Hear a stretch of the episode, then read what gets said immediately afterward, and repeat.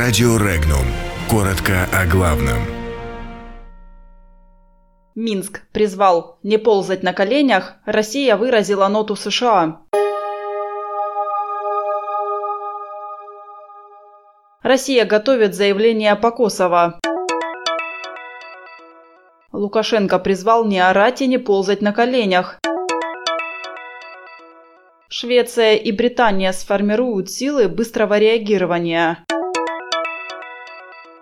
Крейсер США едва не столкнулся с кораблем России.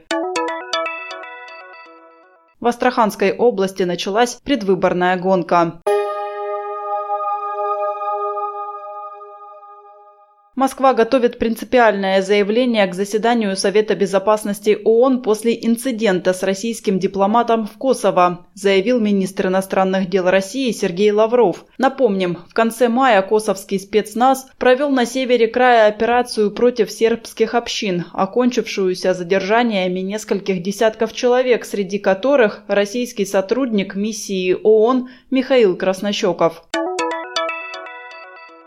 Белорусские заводы больше других пострадали от грязной российской нефти, и компенсация им со стороны России должна быть большей, чем другим иностранным предприятиям. Об этом заявил Александр Лукашенко. Не надо орать, наступать и прочее. Но свои интересы надо блюсти. Но ползать на коленях не надо. Надо садиться и по-деловому решать, заявил белорусский президент.